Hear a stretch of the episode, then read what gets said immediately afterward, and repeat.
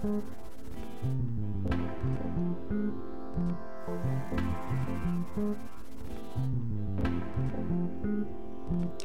know, I have to say it again. I have to do it again. Matthew chapter 4, verse 4 Man shall not live by bread alone, but by every word that proceeds out of the mouth of God. And why do I keep repeating that passage of Scripture?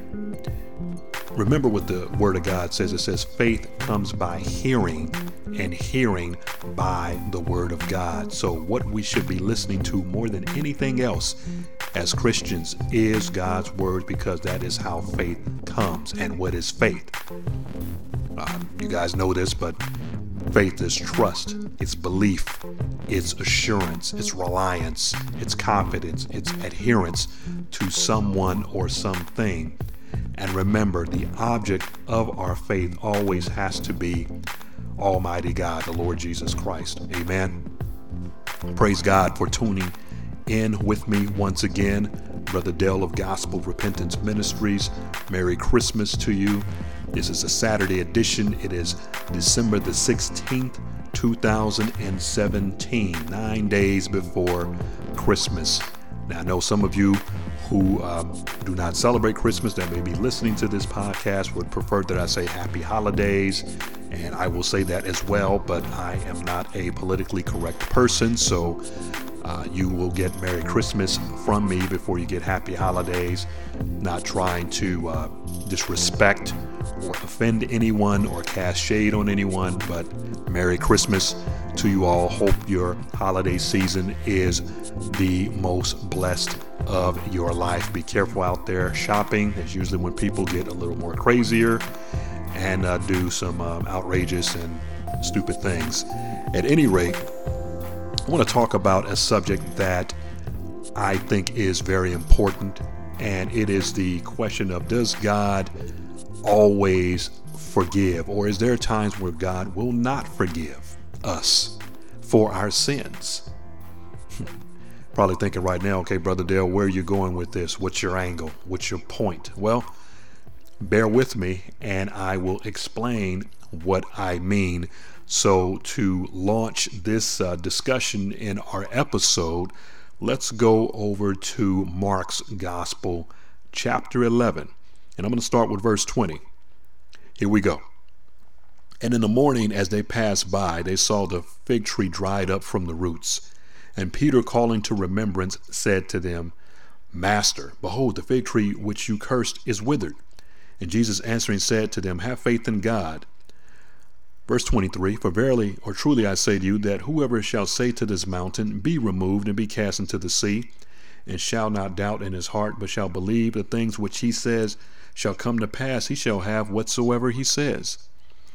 Therefore I say to you, whatever things you desire when you pray, believe that you receive them, and you shall have them.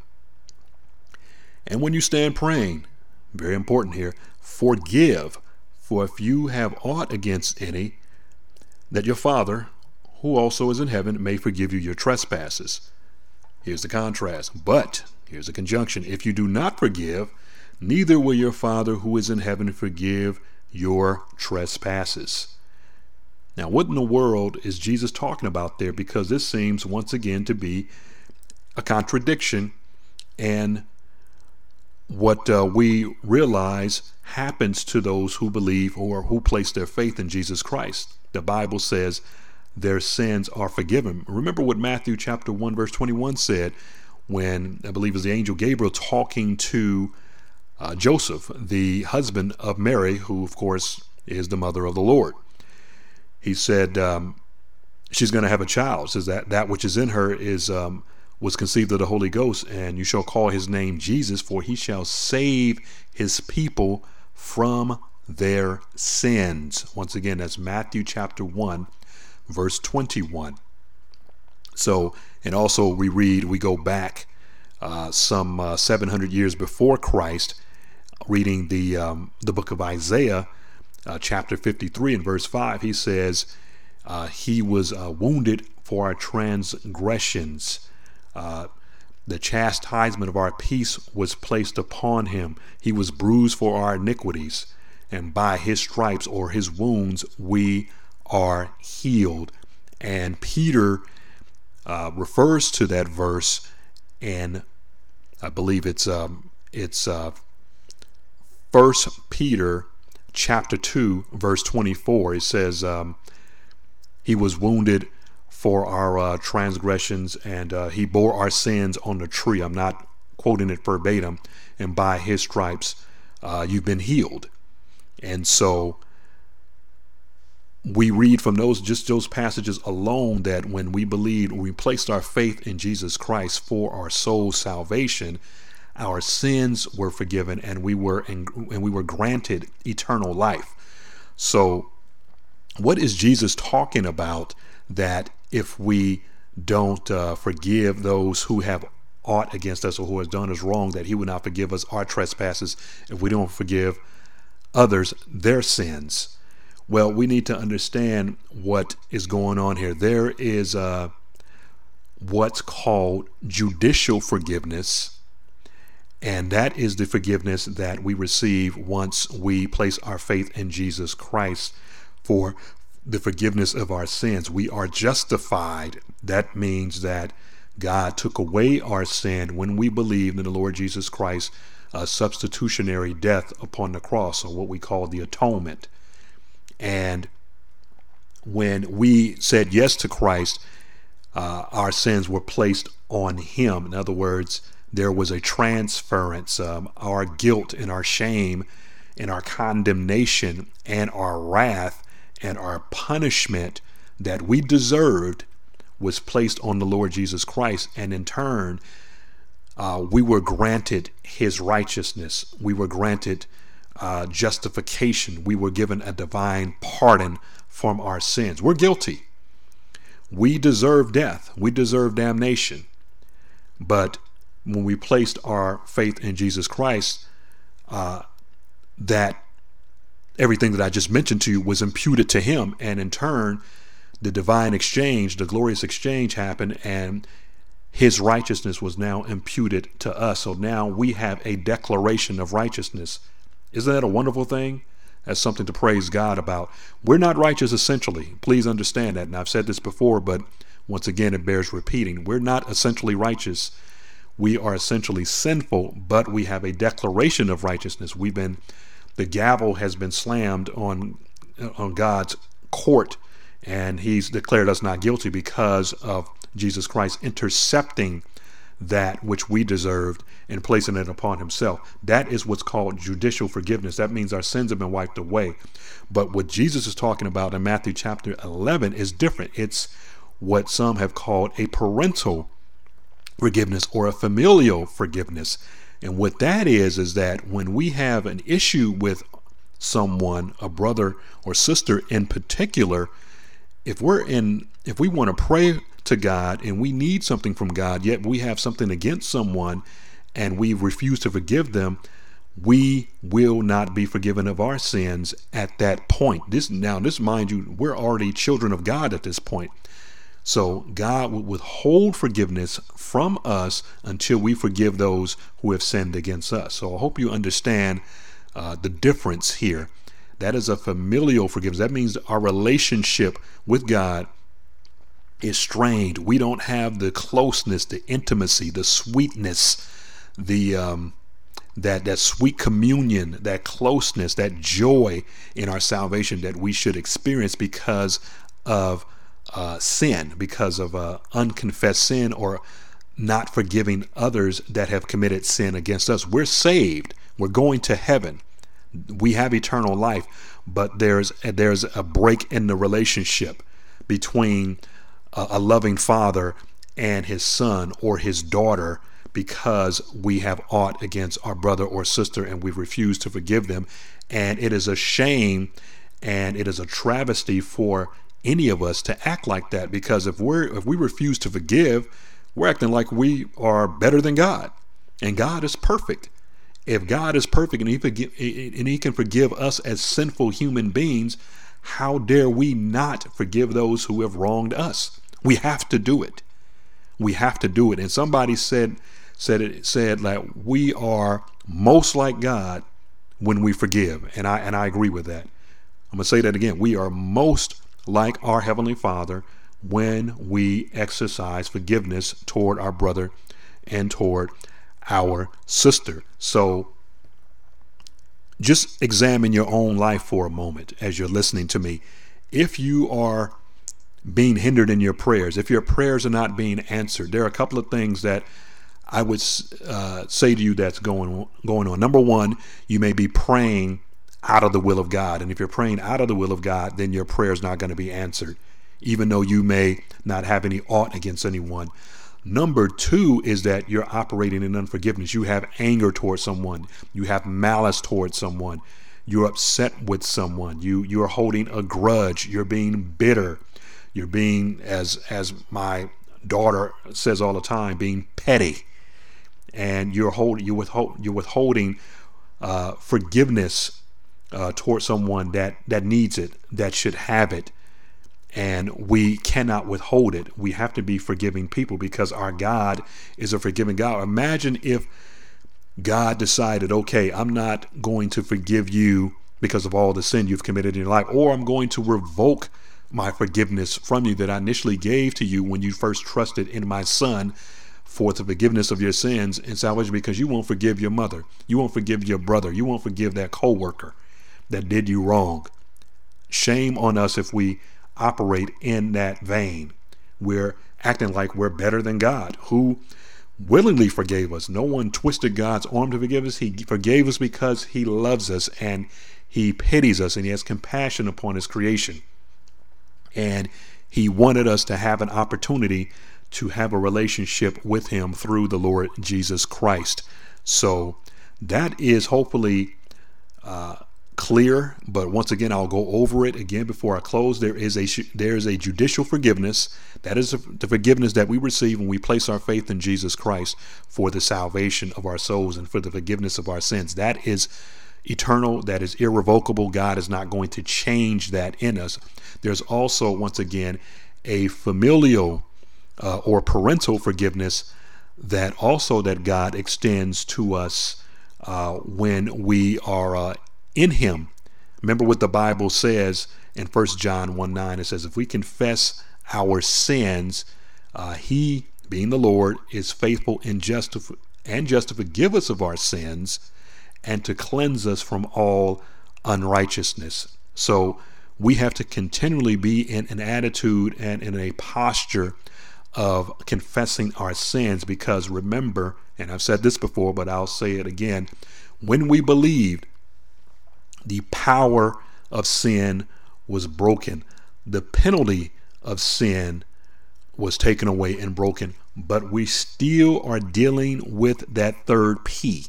The presence of sin is still with us. That will not be destroyed or taken away until we are glorified in our bodies. In other words, until we are immortalized and uh, we and the and our eternality has been completed, we still are dealing with the presence of sin because we're still in a sinful world and we're still in our sinful flesh. Our bodies have not been redeemed. Our spirits have been revived and, reju- and rejuvenated and regenerated, but our bodies are still decaying and they're still corrupt. So, therefore, we still uh, need uh, forgiveness on a daily, ongoing basis from our God. We have to still remember that we're sinful people, even though we're redeemed people. The difference is that God is not going to hold our trespasses against us anymore. Praise God and hallelujah for that. So, how can we withhold uh, forgiveness from those whom have offended us? We have to forgive. We cannot operate in unforgiveness because that is that is bluntly is satanic, is demonic, it's ungodly, and it's not the example that we have been shown. So, and that's why Jesus said that in Matthew chapter, excuse me, Mark chapter 11. He says, And when you stand praying, verse 25, forgive if you have aught against any, that your Father also who is in heaven may forgive you your trespasses. Verse 26 again. But if you do not forgive, neither will your Father who is in heaven forgive your trespasses. Ladies and gentlemen, that's deep, and that's um, that's intense. And so, let me read another passage of scripture in the book of Ephesians that is very, very uh, important in regards to this. I'm going to go to chapter 4 of Ephesians. It's at the end of the chapter, but uh, I need to read this, uh, and I'm going to start with um, verse 31. Let all bitterness and wrath and anger and clamor and evil speaking be put away from you with all malice, and be kind one to another, tender hearted forgiving one another, even as God, for Christ's sake, has forgiven you. That's Ephesians chapter 4, verses 31 and 32. So, once again, if you want your prayers to be answered and not hindered, make sure that you're not operating in unforgiveness toward anyone so that God can forgive you of your sins remember what it says and what we commonly call the Lord's Prayer, or what some have called also the disciples' prayer. Remember what Jesus said? He says, Our Father who art in heaven, hallowed be thy name. Uh, thy kingdom come, your will be done on earth as it is in heaven. And give us this day our daily bread, and forgive us of our debts or our trespasses, you know, as we forgive those who have trespassed against us. Remember, he said that in that uh, prayer when he was teaching his disciples to pray because they asked him to teach them how to pray. And so, one of the components or one of the elements that has to be in our prayers is that we have to be forgiving. And so, Matthew uh, chapter uh, 6, where the Lord's Prayer is um, talked about, is also in the Gospel of Luke and also Remember in uh, Mark chapter 11, I just read to you verses 25 and 26 says that when you are when you stand praying, forgive so that your Father in heaven may forgive you. Now, once again, that is a parental forgiveness. That is not a judicial forgiveness. And you have to understand the difference. So there are times where God will not forgive you if you do not forgive those who have trespassed against you. So that's very important. You don't want your relationship broken uh, between you and the Father. You don't want to lose that sweetness. You don't want to lose that intimacy. You don't want to lose that closeness. You don't want to lose that fellowship. God is still your Father. Just like a natural father and his children. If my children do something against me that, that is wrong, that is evil, then I'm, I haven't ceased being their father, but they have strained the relationship because they've done wrong. And until they come back to me and apologize and, and seek my forgiveness, the relationship is not going to be as sweet and as comfortable and and as um, loving as it needs to be because of the um, the wickedness that they committed or the evil or the offense that they committed against me or against their mother. So, in order for that relationship to be put back um, in its proper balance, uh, they have to come to me and confess their sin. They have to say, uh, Daddy, I'm sorry for what I did. It was wrong, and please forgive me. And then I'm obligated to forgive them and to forgive them willingly and lovingly and embrace them and kiss them and say, All is well. You know, I mean, you know, now um, my wrath is not upon you, my anger is not upon you. I can now extend to you the grace uh, that um, that you need so that uh, the relationship can be where it needs to be. Let me go to um, another place. I want to go to the um, book of Psalms. We're going to go to the 32nd Psalm, as a matter of fact, and this is a um, Psalm of David. And I want to read what he said. I think it's very key and it will help us as I wrap up uh, our episode here. Psalm 32 is where I'm headed and we'll start with verse 1. Listen to what uh, David said.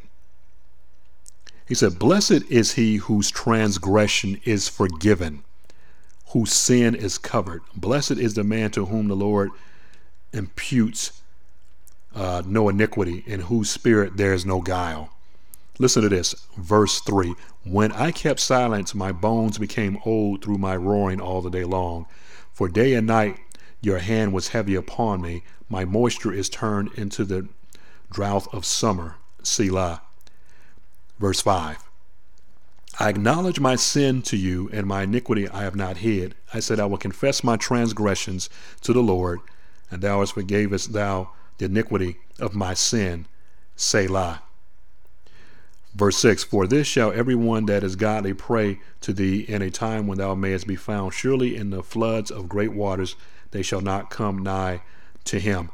So, why did I read that? The point of me reading that is that David recognized that when he uh, covered his sin, when he concealed his sin by not confessing it to the Lord, it wore him out.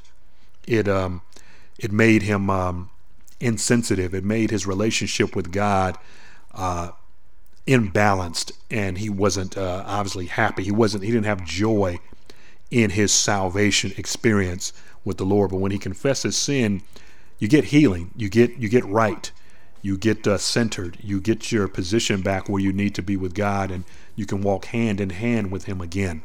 So I know I went a little long on this episode, and that's okay, but it's important, extremely important, essentially important that when we pray, that we are not in a state of um, of revenge, of malice, of uh, being harsh toward one another, of refusing to forgive someone because they did something or said something that you didn't like. You have to be willing to forgive if you want your relationship with God not to be strained and you want Him to listen to you when you pray.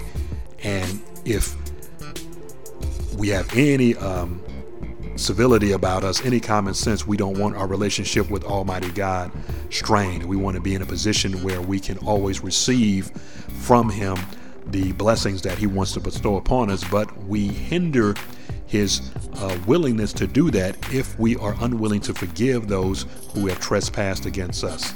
And that's all I need to say in regards to this. God bless you for listening. Until the next episode, Brother Dale of Gospel of Repentance Ministries.